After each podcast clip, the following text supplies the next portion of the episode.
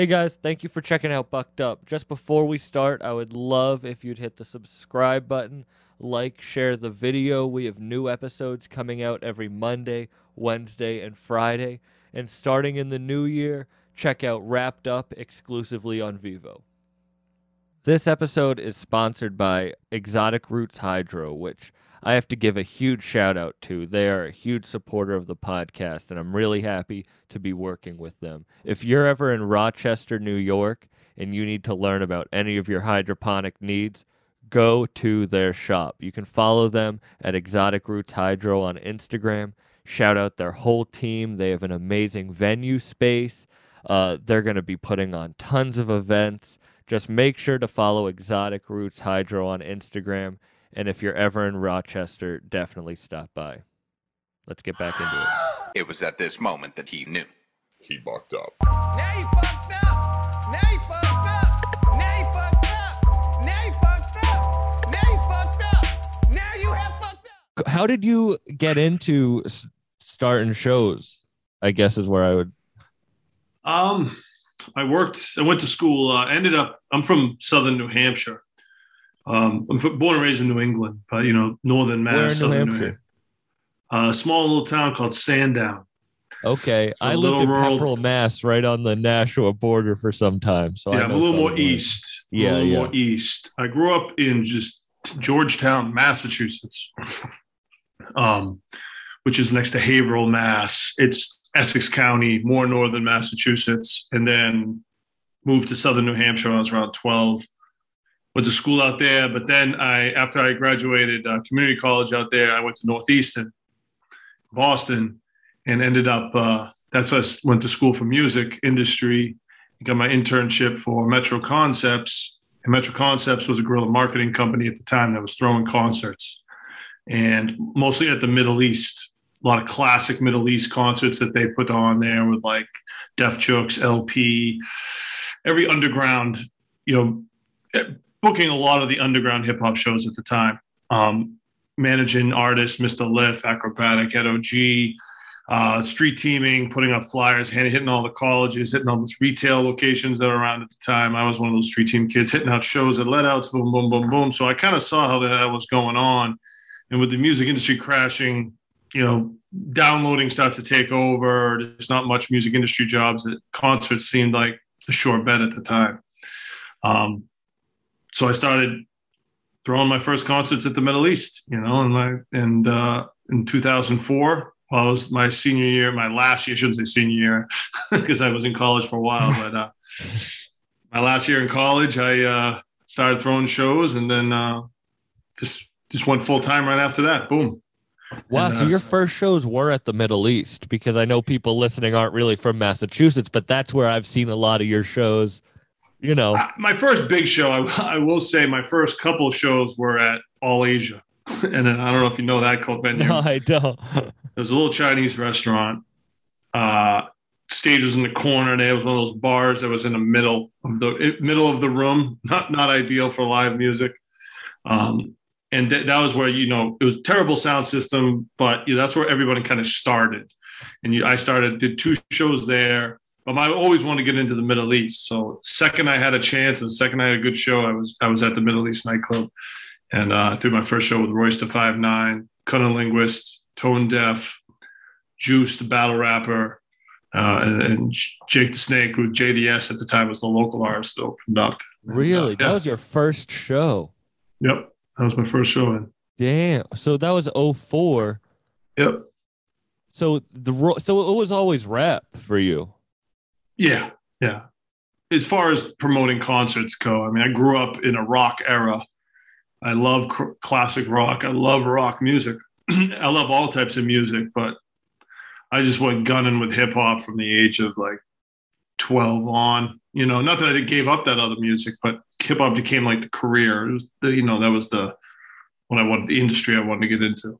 It's funny. I, I kind of have gone down a similar path at that point, but I've rap. I kind of took over everything. Yeah, around twelve, I would, or maybe sixteen around that time. But Royce was your first artist headlining. At the time, Royce was in transition. So Yeah. Royce was like, he wasn't really messing with Eminem and all those guys. He was kind of left on his own a little bit, and he was like strictly an underground artist. And uh, he wasn't as big as he is now, or, or was with Eminem. So he was in like this little like kind of transitional phase. So it wasn't it wasn't a sold out concert. It wasn't a huge show, but it, even he was a legend already at that point. Um, you know, and he was still working with DJ Premier and whatnot. So he had joints, but he didn't have the fan base that he has in the beginning or right now. So yeah. it was it wasn't like a gigantic show for a first time promoter at that point. It was a great. It was a, it was a big show for me, but were you disappointed that there weren't many people at the show or were you like looking back now i bet it's a cool like feeling but like in the moment were you like god damn it yeah, as a promoter, you always want more people at your show. It didn't do as well as I thought it would do. Lost Yeah. a bit of money, um, but it, it was a great show. was, That's- it was a no. great show. i just threw my first rap and comedy show in brooklyn and word. uh it, it was actually very well attended we sold it out uh, it was sold out but i lost a lot of money on it in the end How does but, that like, happen? It was in usually, small- that's the it was it was usually the promoter's favorite words. It's the promoter's favorite words is sold out. You don't usually associate losing money with sold out, but uh, It was a lot of uh see, I'm not a booker. I'm a comedian who threw my first show, so it was a lot of like giving out free tickets to fill out the room and then Oh. like certain artists and stuff like that. And it ended up being a great show, but I understand like looking back at it, it's going to be a great memory, but in the moment, especially also performing on the show, yeah, it's, not it's easy. a, it, I booking's no longer a thing I'm going to try to be doing. I need that you can't. It's hard to be the performer and the booker. I feel. Yeah, and that, and that was that was something I realized early because I, I used to host a couple of the shows in the beginning, and not even that, just hosting um, was too much because I had you as a promoter, you got to run around, you got to deal with all this crap, right? Yeah. So it's like I don't. You really only have time for that, you know, because at the time I was stage managing as well, so it was like. Oh. So I was like stage managing, hosting, and doing all the other stuff that goes around the show and dealing with the artists coming in and out, and guest list, and all this other crap, hospitality. At that point, I was doing all of that. So, yeah, I mean, there was no room to host a show. So I let other people do it. had you ever know, er, had you ever been on stage before? Like, did you want to be a musician or a? Because hosting, that's a like that's a hard thing to do. Yeah, it, it wasn't like a, a dream of mine to do it. It was just something I did um, Yeah. at the time. You know, I was like, I could do it. You know, I wasn't the greatest at it, and uh, so I, it wasn't easy to pass that off. It wasn't uh, something I was inspiring to be uh, the host of the show. It was just something I kind of did for a minute there, but it was really short lived. really short lived because I just had other people that wanted to host. So I was like, all right, you guys do it. You know. What made you get into it? Like, even study music, like the industry in college? Because Well, it was it was you know where I'm from, you know there w- there was no music industry. You know there wasn't really much of arts. There was bars and drinking and DJs, and I was a DJ first, really. Um, I was a fan, then I was a DJ, and I was DJing in New, in New Hampshire at the time. I was living in you know Concord, New Hampshire, you know Sandown, New Hampshire, basically the southern New Hampshire, and uh, the, the, the, DJing scene in the clubs was just kind of running its course. It was like, you know, you either played top 40 or hits, or you didn't really, you know, no one was moving around, you know, and that wasn't really the hip hop that I was into at that point. At that point, hip hop really starts to go underground and the whole underground, underground hip hop renaissance, they call it now with uh, Rawkus Records, all, you know, all these independent artists were starting to come out.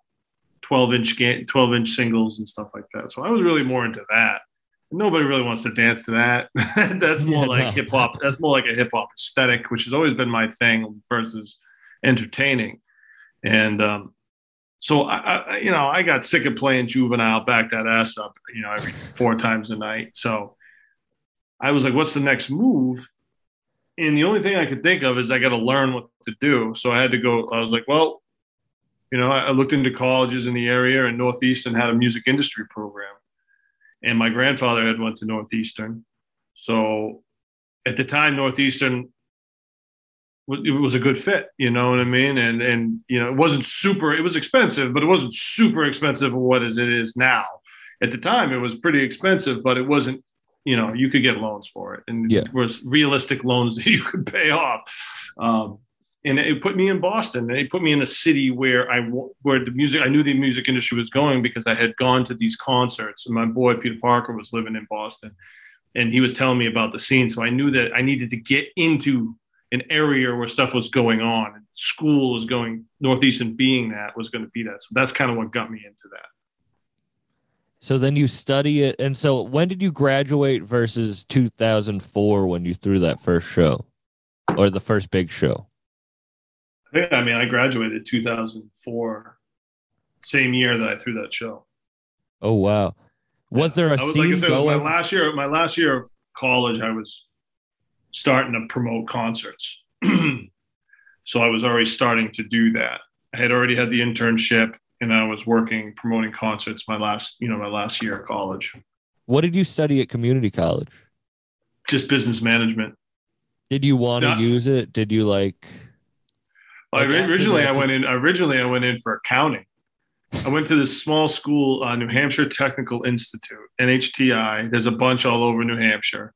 Um, the one I went to was in Concord, New Hampshire, because they had that one had dorms because I didn't want to stay back home, so I could go live there, get away because you know back home was starting to wear thin on me at the point at that time. So like, I just wanted a new experience. So originally I went for accounting because I was good at it in high school, but then once you know taxes came around, I was like, I got to get out of this. so Did you want to be a DJ? Was that like in the back of your mind? That came later. Yeah, I think I did. I did. I got my first set of turntables at 19. I was uh, second year in college. Oh, so you are okay. First, my second year is my community college. Um, Yeah. I was always a music enthusiast, and my boy Peter Parker was a DJ. So I'd like, I had that ear and that taste, and I really, I had been making mixtapes since I was a kid. You know, when they were actually tapes. So it was like the DJ was the progression, right? Mhm. And you know, DJ Premier was obviously my my one, you know, my musical idol, and you know, he's he's the, he's the greatest in my opinion. So I mean, I wanted to do it, you know, and so I did that, and that's how that happened. Do you miss it? Like, do you ever want to DJ, DJ again? again? Yeah. No, I, I curate now. I'm a curator now. I have a playlist, and I do that because, and you know, even though I'm not doing transitions between songs, which I miss, I miss really miss mixing two records with similar BPMs together. I love that. That's what really made me want to DJ.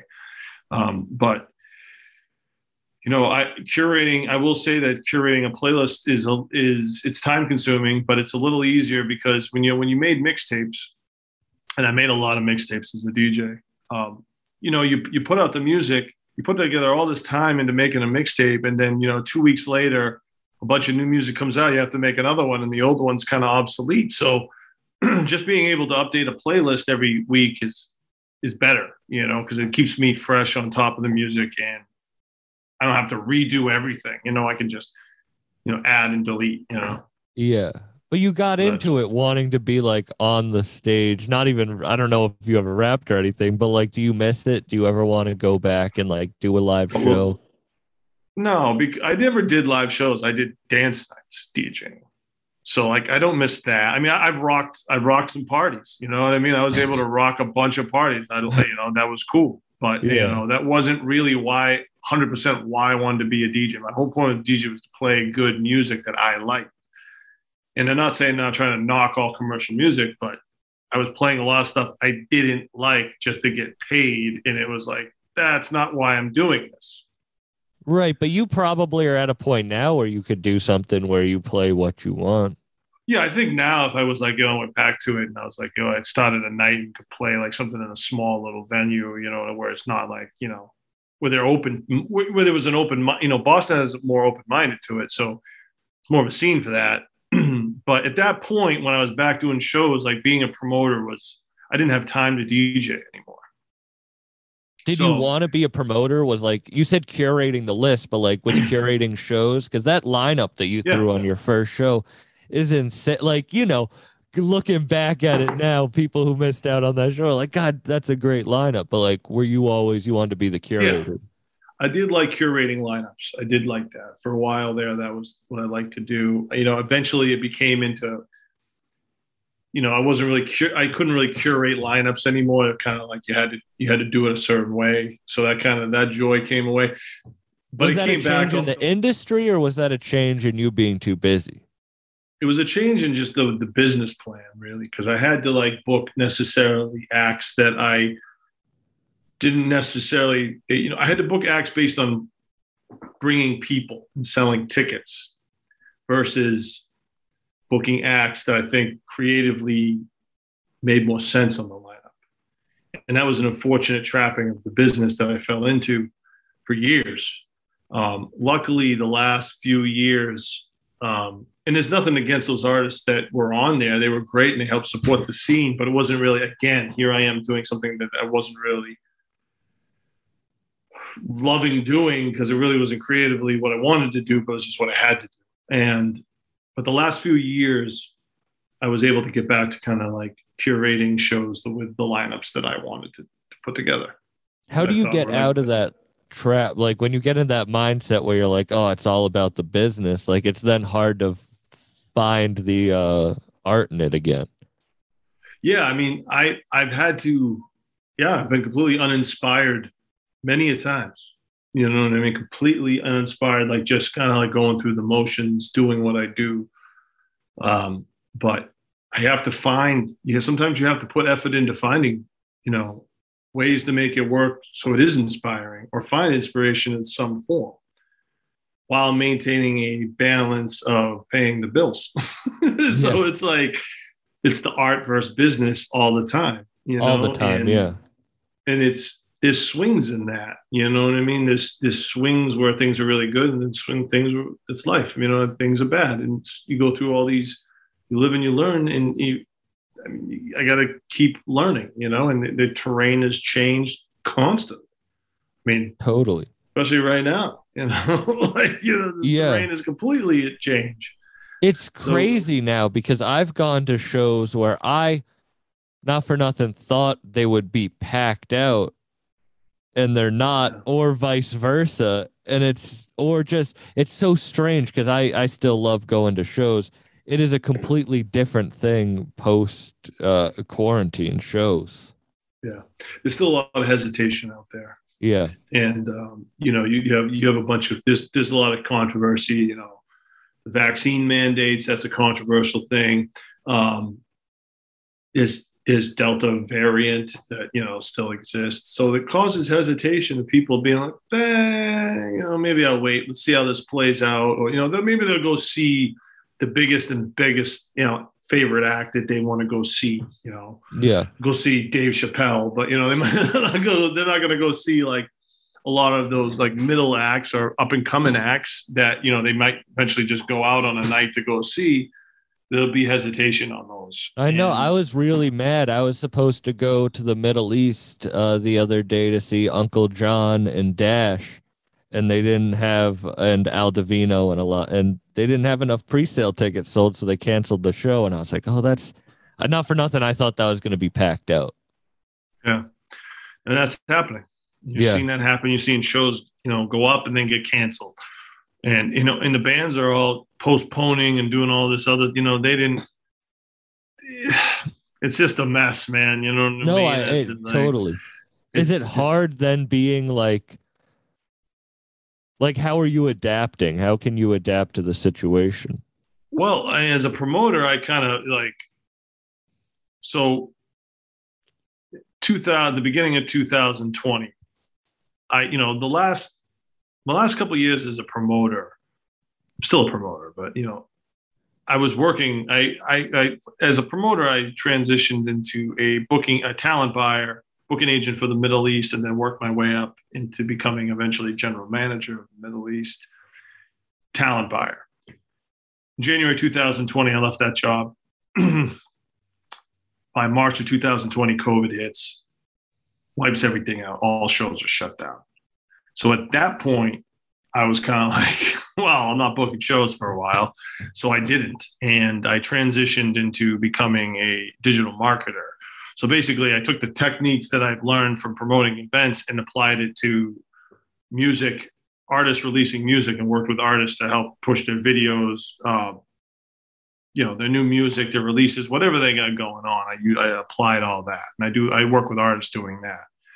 Um, when shows started coming back last summer, um, you know, the, the vaccine came out and everybody thought, well, hey, we're going back to work. It's going, going back to the way it's supposed to be. There was a rush of shows where I was helping um, book a couple things, but then all this controversy that I just said put everything on pause. So I'm not booking shows right now at all.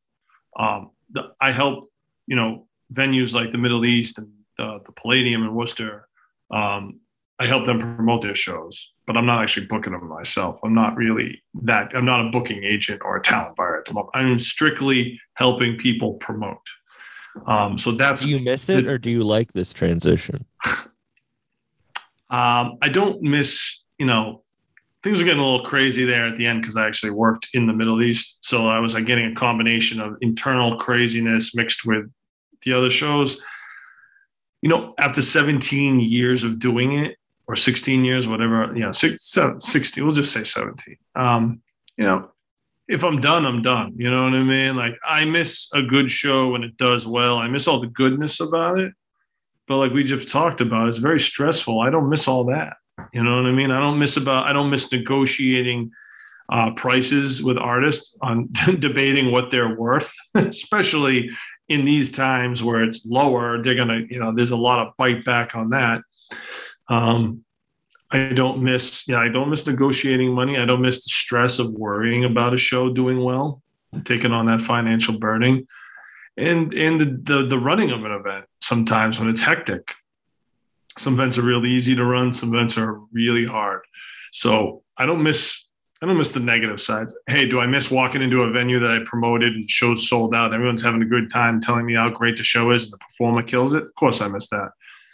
But it's not always that. Yeah. so Most of the times it's probably not. it's there's more there's more stress than there is that. Yeah. Did Uh, that ruin the the music for you? Yeah, of course. When, when you make your passion your job, the passion kind of goes away a little bit. That's normal. I think that's normal for any f- trade where you're like you're you're doing it so much that it, it's it's a job, right? And it's not as exciting at that point. I mean, there were many shows that I booked that I was like, I didn't even watch. You know, I was like, I was up in the office doing paperwork. so I was like, Yeah. it got to that point for Do you me. still feel that taking a step away? Are you kind of like that's a past life or you know, it, it- I liked, you know, I liked booking a good show, booking it, bang. Can take, I can leave everything else. you know, like, Yeah. you know, I miss like, oh, I booked a dope show. I miss that feeling. Um, but you know, I hate to say it, but eventually, when you start watching so many shows, they all start to look the same. You know, you see the same techniques used, especially with hip hop. It's like some a lot of people recycle the same moves. You know, the quality of performances went down. I will say that. I agree. It- the attendance might have been better and the energy's still there, but the quality of performances went down I mean, I with the whole- with the rapping over your lyrics. at the basement of the Middle East, just count cash and drink from a bottle of codeine while the hood rich Pablo won. Oh yeah, I didn't watch that. Yeah. yeah, Um, no, and I like his music, but I understand that the quality of performances did go did dip for a long time. I feel like I like it now with Griselda, and like there's definitely some good performances now. Yeah, we did Griselda a bunch of times at the Middle East, and those are great shows. And you know, the, and you know, there were a lot of good times over the years that made it worth it. You know what I mean? But as you get older, eventually, you know, in the way the business was going and where it was going at the, you know, at the time, uh, it was just, it wasn't, it wasn't worth the stress anymore. You know, so if I can say now that if I never booked another show, uh, I'm okay with that because I did it for 17 years. So like So most with- most promote with Most what promoters don't last saying, that long. yeah, What? with what you're saying, I guess like I don't know. I'm I'm at the beginning stages of entering the the business and it's starting to go well. You know, it's starting to take off and I of course it's a completely different thing. But what advice do you give cuz I do want to like keep the passion especially because I'm taught like everything I do is like people can see. So if I lose a passion in a conversation, someone's going to tell that. Hey guys, this episode is sponsored by the podcast Woody Two Shoes, hosted by comedian Thatcher Wood. Other than being a really good friend, Thatcher is one of the funniest comedians and podcasters I know. Uh, Woody Two Shoes is available on all podcast platforms. It's a comedic podcast where he interviews a different interesting person each week, and they get into a bunch of different topics. Uh, you should subscribe to his YouTube channel too. At 100 subscribers, he's giving away merch. At 500 subscribers, he's giving away a PS5. That's right. Yeah, a PS5. So make sure you go subscribe to Woody Two Shoes on YouTube and uh, follow Thatcher on Instagram at Wood Two Shoes. Two is in the number. Wood Two Shoes on Instagram. Let's get back into it. Are you trying to be a promoter? Or you're just trying to be the comedian. I'm a com- I'm not a promoter. That's what I mean. Is Uh, I so you're asking me for advice on on being in what you want my recommendation on being a comedian? no, I want your no, but I'm a comedian, but I'm interviewing in the rap world. Like that is Okay. advice of not losing your passion going into an industry. It doesn't have to be Right. No, I hear you. Balance, you know. Um the key to success is consistency. You know, Yeah. you know, you're that I I was on I became by default one of the bigger ones, independent promoters, only because I did so much. I just kept doing. I didn't stop. Um, you just kept seeing my name, Leedz Edutainment Presents. My banner was up at every shows. People got to know me that way, you know. Um, that the consistency and persistence and hard work is really the key to you know you hear it all the time but that was really what happened. That's good to know- hear because I do three episodes a week now, but I don't want to burn myself out, you know? yeah and that's the other thing is you know you gotta for years it was like all work no play you know?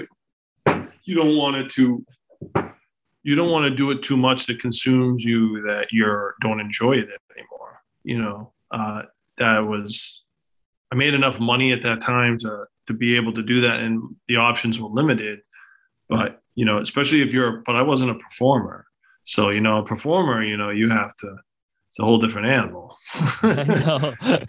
Well, that's why not that I get like it's too bad that but you also dealing with an artist negotiating price right there probably ruins 90% of it. Like that just seems so stressful and I don't think people who book shows or want to book shows even realize asking telling someone their worth is a is a hard thing to do.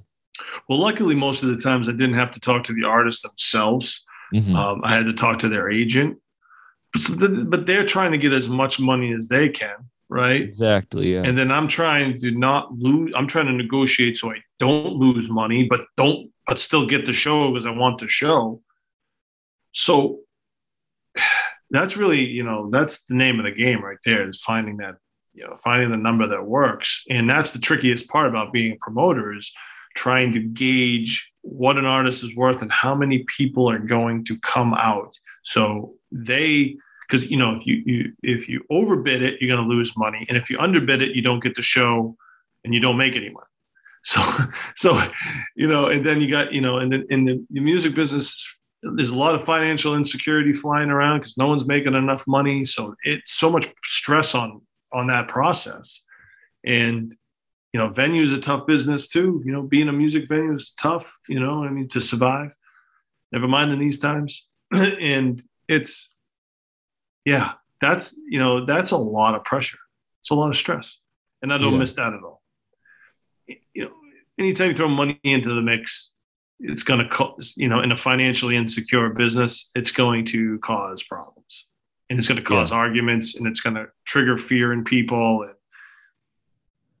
and it did you know there was an understanding for a while i mean I, I, I was good at it for a while but you know you get into these same arguments all the time with people you know and it, it wears on wears on you, you know? One hundred So- percent. I couldn't imagine that. No, for like I couldn't imagine the stress. so that part's night. tough and then like let's say the show's not doing you know you could all right so and so sold out last show this show should sell out right the next time he plays it should sell out maybe it doesn't so then you got an offer that uh, based on this last sold out play and then next time around for whatever reason people aren't buying tickets this time around so now you got this whole stress on your brain of like oh this show's going to lose money and that's a whole nother animal because now you're like oh god you know and if you're independent that's coming out of your pocket. So you're you carry that around with you. Yeah. You know, luckily I won more than I lost, but still that whole losing process ruins the whole show. Like it ruins the whole like oh, I don't even care about now you like you almost go get it's tough to shut off that animosity towards the event now because you lost money on it. Even though it still could be a good show because you know the performer's just looking to entertain the people or you know connect with the people that are there. And you know, I've been to great shows where there's been 10 people in the crowd. It's been awesome. But but if it's your money on the line, you're like, this show sucks. Yeah. And then it, it is it would be hard to like take it um not take it out on the artist. There's so many different venues in Boston. Is that like another uh, piece to it, or do they work pretty much symbiotically? Well, it's it's you know that was another challenge. You know, there wasn't many independent venues for me to work out of. Um, I worked out of the Middle East, which was you know legendary venue. I was coming into a legendary venue, doing shows that with a, with a huge history of doing underground hip hop shows. So I mean, I was able to fit in there, but I didn't really have many other options of where I could go in Boston.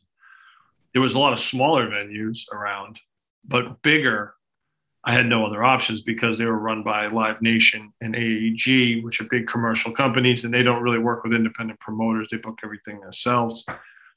And I was also became working at the Middle East and being, you know, a talent buyer. Was competing with them, so you know there was a whole competitive thing there going on. So I wasn't really allowed. I mean, I did some shows with, uh, you know, uh, with them in the beginning, but then it became, it was, a, you know, strong no so I, I grew to Worcester Palladium. I, I've done some shows. I've done some big sold out shows there. That's a great venue. Yeah. Yeah, but it was in Worcester, so it was hard to convince people to play there versus Boston House of Blues. so Yeah. it was or Paradise Rock Club, you know. So I love when people go to Worcester or Providence and they go, "What's up, Boston?" Yeah. when they're on stage. well, well, they're pulling a lot of people from Boston. you know. no, I know, I know, but you know what? I it's it's Yeah. uh they should say New England. exactly yeah. or even the Xfinity Center in Mansfield, they'll do that. They'll say, "What's up, Yeah, Boston?" New like, we're not in Boston. We're about forty minutes away. Yeah, I mean, we've we've kind of categorized New England music scene to just Boston a lot of times, and I've always Yeah. been trying to add them into. And you know, I've done it myself, but uh, nowadays I just say New England music scene. Yeah, that's so you know, because Boston's the hub, but not everybody's from Boston or goes to, you know goes to Boston and can afford Boston. so Yeah. it's like you know, like, and there's a lot of talented people outside of that, myself included, uh, that uh, I lived in Boston for 20 years though. So I mean, but I got in early when it was still like you know you could afford to live there, but it was uh, you know, but New England in general. In order to flourish, needs to stand as is, is all of New England, you know, because the smaller town areas like, you know, Fitchburg or you know, uh, you know, southern New Hampshire, Maine, Connecticut. Lowell, these these are yeah, yeah. The, the, there's all scenes there, in it, you know. So I just throw it all. It's all New England. yeah. I And agree. You kind of need to all everybody because when you do a show in Boston, you know, 50 miles outside of Boston is, is Worcester, Southern New Hampshire, Providence, Rhode Island, everything there in between. You know, that's not just Boston. you know, I mean? that's Totally a whole area that's coming. I was living in Southern New Hampshire, going to Boston to see shows. I wouldn't call myself a Bostonian. I wouldn't No, say I that drive to the Boston, every music. single night from Fitchburg Yeah. every day to I perform. wouldn't You know say what I mean? But I wouldn't say that that was just a Boston music scene coming out. You know what I mean? So yeah, something to think about. I don't know how. Do you listen to Griselda at all? Sometimes, yeah. It's funny because I don't know if you know this, but the Middle East shows, the early ones, they consider that the uh when they really knew that they were next, when they really f- Oh. knew that something was different, was at those shows. And when you, Yeah, you know, Bo- Conway said that. Yeah, well, uh, thank you for noticing that. Uh, Middle East is for underground hip hop in the United States is probably one of the best venues for it. It is always in this area has always supported that sound and that Griselda does. So yeah, I mean, I did the little shows. I promoted the early Griselda shows. I, you know, Westside Gunn. I didn't do it. Westside Gunn played the Middle East solo once. A different promoter did it. I ended up helping book it, but um, but yeah, I mean, yeah, You were always Perfect into sense. that underground hip hop though. So Yeah. that works, you know, finding that Yeah. because the Middle East does. I mean, I've seen some of the best. I just saw Rome Streetz there a couple, Yep. like a month or two ago, and that was one of the best shows I'd ever seen. yeah. It's there's a long history of those shows at the Middle East Yeah. in the last tw- twenty plus years. Since, Yeah, since underground hip hop became a thing, um, it's it's been a huge part because before then, like concerts were like, first of all, Boston really wasn't doing hip hop concerts at all in the nineties. It was just kind of had a bad stigma to it, and they wouldn't really the venues wouldn't do it. So late ninety nine, the late nineties, Metro Concepts and a few other promoters, shout out Detention, Metro Concepts, uh, Governor Pete, Diff, started throwing these shows at the Middle East, and Cambridge was open to it, and it, and that's what's been going on since then. what do you see as your like? Do you like the uh, digital marketing? Like, what do you do? You want to take a step away, moving into other things? Like, what do you see as your next chapter? Well, it's tough. It's tough to navigate the next chapter under pandemic. Yeah. you, know? Yeah. You know, so it's just, I, I do odds and ends jobs. You know, I'm also Pre-pandemic, what did you think your next chapter was going to be? I don't know. Even at that point, at that point, I was, you know, I took it as far as I could in the the, the live ve- the venue aspect. You know what I mean? I, I went as because I went. I made a transition from being like promoter. I was still doing it, but I was going more in the uh, the venue world. You know, because I went talent buyer up to general manager. I thought that was the next step, as I would open my own venue and do all this stuff. But I learned pretty quick how crazy and chaotic that business was. It wasn't really something that I wanted to do. So at that point, when I was like, okay, now I don't want to do that. What's the next move? Boom, COVID. And now it's just kind of like seeing what the situation is. You know, I can't fully navigate this terrain right now. It's just kind of, I do miscellaneous jobs. You know, I drive, I deliver food, digital marketing, whatever, uh, Yeah. pay the bills. Because I don't really want to go back to the concert business right now, and nor do I think I want to because it's just so crazy right now. Um, it's just, it's, I just don't really want that stress and chaos in my life. And Yeah. um, so I'm just, it, it, it- just trying to figure out what it is. Do you look Um, back at it with animosity or do you look back at it as like a good learning experience? No, it was way more good than bad. Way more good. Even as crazy as it got at the end, more good than bad. You know, uh, I was lucky. I was blessed. You know what I mean? To have that that those that years of experience and be able to take it as far as I, I took it as far as I could. you know, if they were under different situations and different client, I could have gone a lot farther. But it, there's there's things I couldn't control there. Um, Yeah. Did I make a lot of mistakes? Of course. but you know, I, I think I've learned from most of them. So, you know, I don't try to make those mistakes again. But no animosity.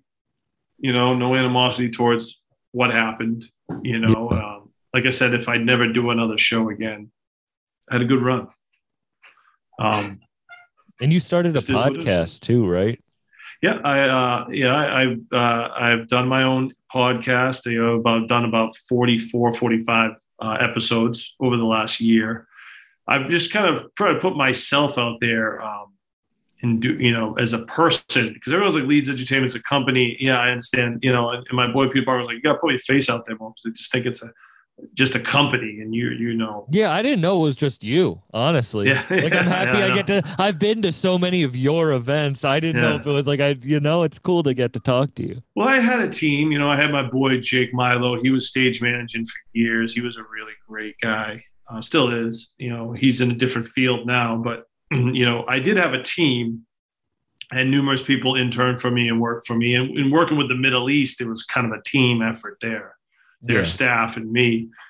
But yeah, pretty much a one man operation. Other than that, That's cra- Did you ever want to like did you always want to stay independent? Did you never want to I don't know. I yeah, I I wanted to stay independent. You know, um, you know, you're working for corporations. Uh, you know, never really, never really was a thing I did. You know, like you know what I mean. Like I had a couple desk jobs. It's like, you know, my early twenties I hated. So I was like, the idea of that was a little nuts. But I'm I'm not really a sit still type of guy. Yeah. Um, you know, I didn't really want to. I'm not trying to bash the competition, but I do, I didn't really want to work for them because they were the competition. I didn't necessarily agree with how they did things, treated people. So that really, and I kind of burnt a bridge there, competing. yeah. so it was like that wasn't really an option.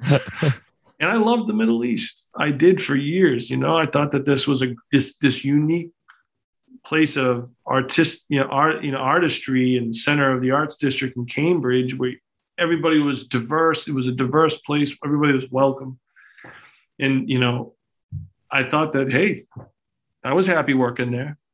you know, Yeah, but you also had to manage a restaurant, which is Well, I didn't do the. I didn't really do much of the restaurant. Oh, side okay, that's good. I thought you the owner did that. I did the venue. I did the venue side of things. Oh, oh, well, that's at least. I was sitting here being like, if there was a complaint on an order, you had to leave the concert to go talk to. No, the- no, okay, that's basically it was a general manager uh, intermin thing. One of the owners had to step away, and I kind of came in and managed, kind of just helped steer the ship. yeah, I didn't do all the minutia, but I oversaw the booking, and I over you know I worked with human resources, and I worked with I worked with some trying to do some other implementing stuff to try to help bring in more business. Um, but family businesses are complicated. If you've ever worked for one, you'll understand. one hundred percent. That's why when you said you stepped into that role, this whole time I was like, man, that's a big, that's a different thing. no I didn't. The uh, one of the owners um, handled the restaurant because that wasn't Yeah. my strong point. But even being a manager of a venue is very different than like booking shows at a Yeah, venue. There's a lot more Yeah. problems because you still have to. Well, you got to deal with employees. You got to Yeah, deal with employees and their issues and stuff that goes down with employees. You know, in a place like the Middle East, there's always something going down. Yeah, there's always something with that place. That just There's no, like- so stressful. But someone that is was. someone's job. Like when you go to a show, you have to realize someone's a. But that just does not seem like something I would want to do. It's what I thought was my the trend. I thought it was the transition of what I was supposed to do. You know, you go from talent buy, you go from promoter, independent promoter, to talent buyer, to floor manager, to general manager, right? Like that's what you're supposed to do. Like I thought, because I couldn't really go anywhere else, I was thinking I was either going to work there or open my own place. So I wanted that experience, and I and I sunk my teeth into it. It just, you know, it was just the the, the nature of the business and where it was going, and the commu- in the city of Boston, and how the competition and all this other stuff was happening, and it just was too much Yeah, for any human being. Yeah, I have a strong, I can handle a lot of stress. I've been doing it for a long time. And that, even that was like, whoa. So it's just, it's a, it, the bottom line is it's a tough business model. A, a live music venue is a tough business model. Unless you've got deep, deep, deep pockets to handle the, the crazy swings of it. Um, good luck. Is that what happens then? Like a company like Live Nation steps in and it takes away the like mom, not mom, but it takes away the like more independent for the. I, I can't say on what they do, but I will say I didn't mean to call them out, but, you know what I mean. A big a big company steps in and takes over what was an independent thing. uh, you know, when you have a massive national corporation, two in the city, um, it's hard to compete against them. They have deeper pockets. They can bid more. They can put more money into the rooms, make them nicer. Um, there's just a lot more connections world nationwide. They can book tours nationwide versus you're independent. You're just one city. It's just tough to go against them. It's tough to go against that. It's hard to say my room's better at that point, or there's more upside that you should play the Middle East other than this. Um, But it's a feel. It is a feel. Like there's a reason that like Right. But there was a shift. There was a shift of people wanted artists want to play newer rooms. You know, Mhm. like the Sinclair's a newer room, was a newer room. They want to go play the newer room. Brighton Music Hall, which was originally was first when I was here was Harper's Ferry, was an independent room, but then that got bought out. That became a that became a Live Nation room, and that was a newer room. So you know, with a uh, you know. It, with a very hungry talent buyer that used to intern for me, you know, that was tough too, you know, competing against him. And it was, you know, it's, it was just a lot of changing factors in the Middle East. It's hard to keep up, you know, and it was a it's an old dirty rock club, yeah. you know, and there's a lot of nostalgia around that. And there's a lot of history around that and you can't take anything away from that. But the people kind of gravit wanted to gravitate towards the newer and, you know, the new lights and the new sound, uh, you know, and the, Yeah. the the crazy hospitality. You know, it's just you know, the Middle East couldn't match that, so it was tough to compete with that. You know, and then the deeper pockets for the guarantee, you know, pay the artists couldn't match that yeah. sometimes. But that's So, you what's know, it kind of happening in all industries is the kind of the money the money takes well, that's- over that's- That's capitalism for you. Yeah. You know, and you can complain about it all day, but that's how it is. You know, you have a you can have a perfectly good business right here, it's doing very well, and then someone could just say, "Hey, I want to open up a business across the street doing the same thing," and just find a way to undercut you, and there ain't much you can do about it. And Yeah. that's the nature of business.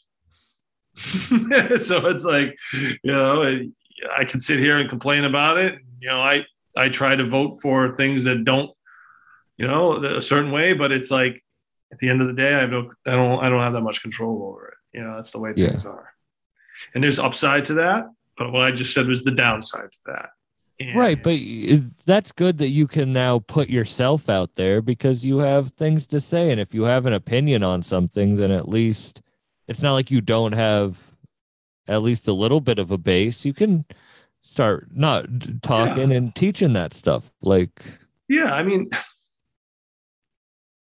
you know, businesses evolve, venues have runs. You know, people have runs. You don't. You're lucky the time you have. every empire falls. Yeah, I get. it. The Empire my fault. I mean, uh, who knows? You know, all these big venues I talked about, I wouldn't want to be in right now. You know, I wouldn't want to be a big venue with huge with all this, all these assets in a in a in, in a pandemic. You know, I wouldn't want. I wouldn't want that. you well, know can what I be like you don't you don't work for these venues so I can be frank with this like at the House of Blues I've been kicked out for smoking before. I've never been kicked out of the Middle East for smoking and I that's whatever but it is like when you have a big company they run it like a corporate company and it's less of a no you know whatever it's run like a business if you it's not run as like a, all right we understand that you're a fan of the music and uh, some things might happen because you're a fan of that music Yeah. I mean, trust me, people have been kicked out of the Middle East for smoking weed. I've seen it. Maybe not as frequently as the House of Blues, but you know. yeah i hope i don't get singled out now if i ever go to a No, they show. don't care. No but at the, but i'm it, there is a definite feel i mean uh, it is Yeah, I mean, it's yeah. Go ahead. I'm sorry. no i I just don't have anything to say. That was no, I don't have anything to say either. Why did you start the podcast? Why did you want to put your face out there?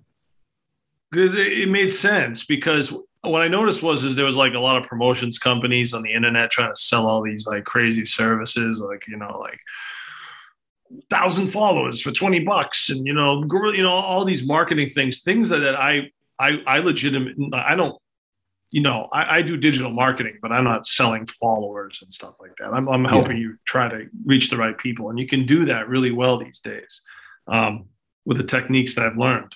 But you know I, I needed to give a face out there because i needed to personalize it to separate from those other companies. So the podcast obviously podcasts as you're as we're doing this right now are, are pretty popular.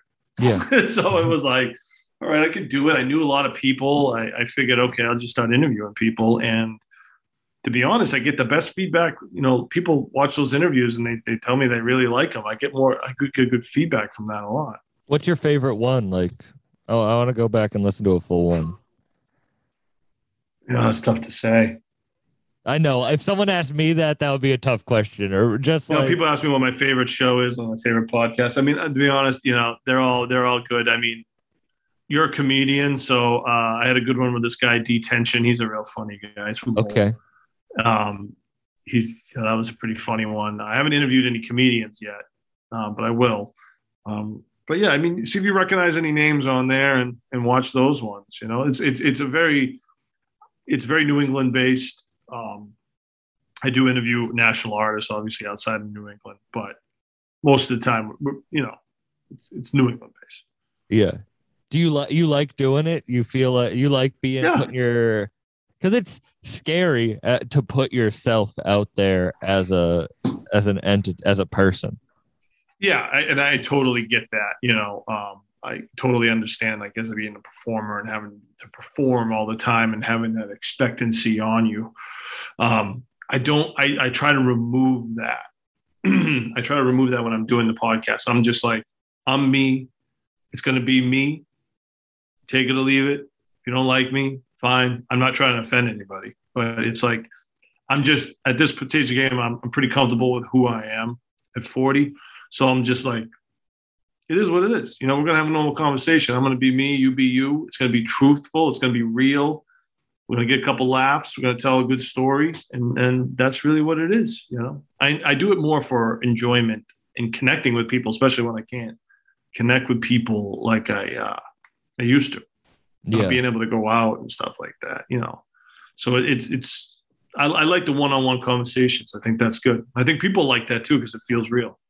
yeah. That's why I do it. And you were talking about the beginning. That goes back to the like just putting in as much work as possible. I honestly didn't think this podcast would take off the way it did. I started during quarantine and everyone was like, don't start a podcast during quarantine. Like everyone's doing that. And I just wanted to, mm-hmm. I started having conversations with people I wanted to have conversations with. And there's so Right. many people I want to have conversations with that that has now grown to three podcasts a week. So it's Right. like, and I just keep doing. I just want to put, and I think that is why it's starting to take off, is because I don't care who listens. I just am putting out is all these cool conversations. Like, I don't know if you still stay with the underground rap scene, but like I got Crimeapple coming on Yep. this week. I have Conway coming on next week. It'll Oh, really? be like, yeah, yeah. My favorite in that whole world is Ransom. Oh, I love Ransom. He's so He's the best. He's the best in that whole world, in my opinion. I should say best because that could like piss somebody off. I would say he's my favorite. Lyrically, he's my favorite. No, I t- his new album with Rome Streetz is so good. I just think he's on like he's the best combination of like street rapper with intelligence and Yeah. you know, his, His my- lyrics are insane. Some of the things that he's like, I can't even. Very smart. Yeah, Very smart. yeah. Man, thank you so much for coming on. I really, it was an honor, and hopefully we get to uh, meet in person someday. Yeah. Well, good luck with your everything you got going on. You know what I mean? Comedy's a tough market. I have, you know, like I have friends Yeah, that are comedians. Shout out my boy Josh Day. I don't know. Do you know Josh Day? Yeah, I know Josh Day. Yeah, Yeah. he's a friend of mine. Grew up with him. Oh, Um, really? yeah, and he used to run the comedy night at the Middle East, and uh, and I, he, you know, and it's a tough, it's a tough racket. So it is. It's a yeah. really tough. Yeah, I'm trying to figure all that because I was like just getting booked around the city enough, and then when the podcast took off, it more is like, oh, I have to figure out how to run, do this whole market by myself.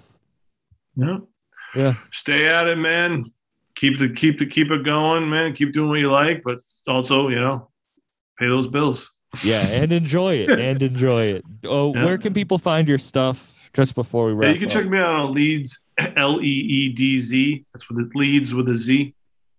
Edutainment.com. My handles are at Leedz EDU. Um, so yeah, hit me up if anybody needs any help promoting me, promote whatever, rap, comedy, whatever it is, we can figure out a way to digitally market it. Awesome, man. Thank you so much for your time and for being on. I appreciate it. All right, bro.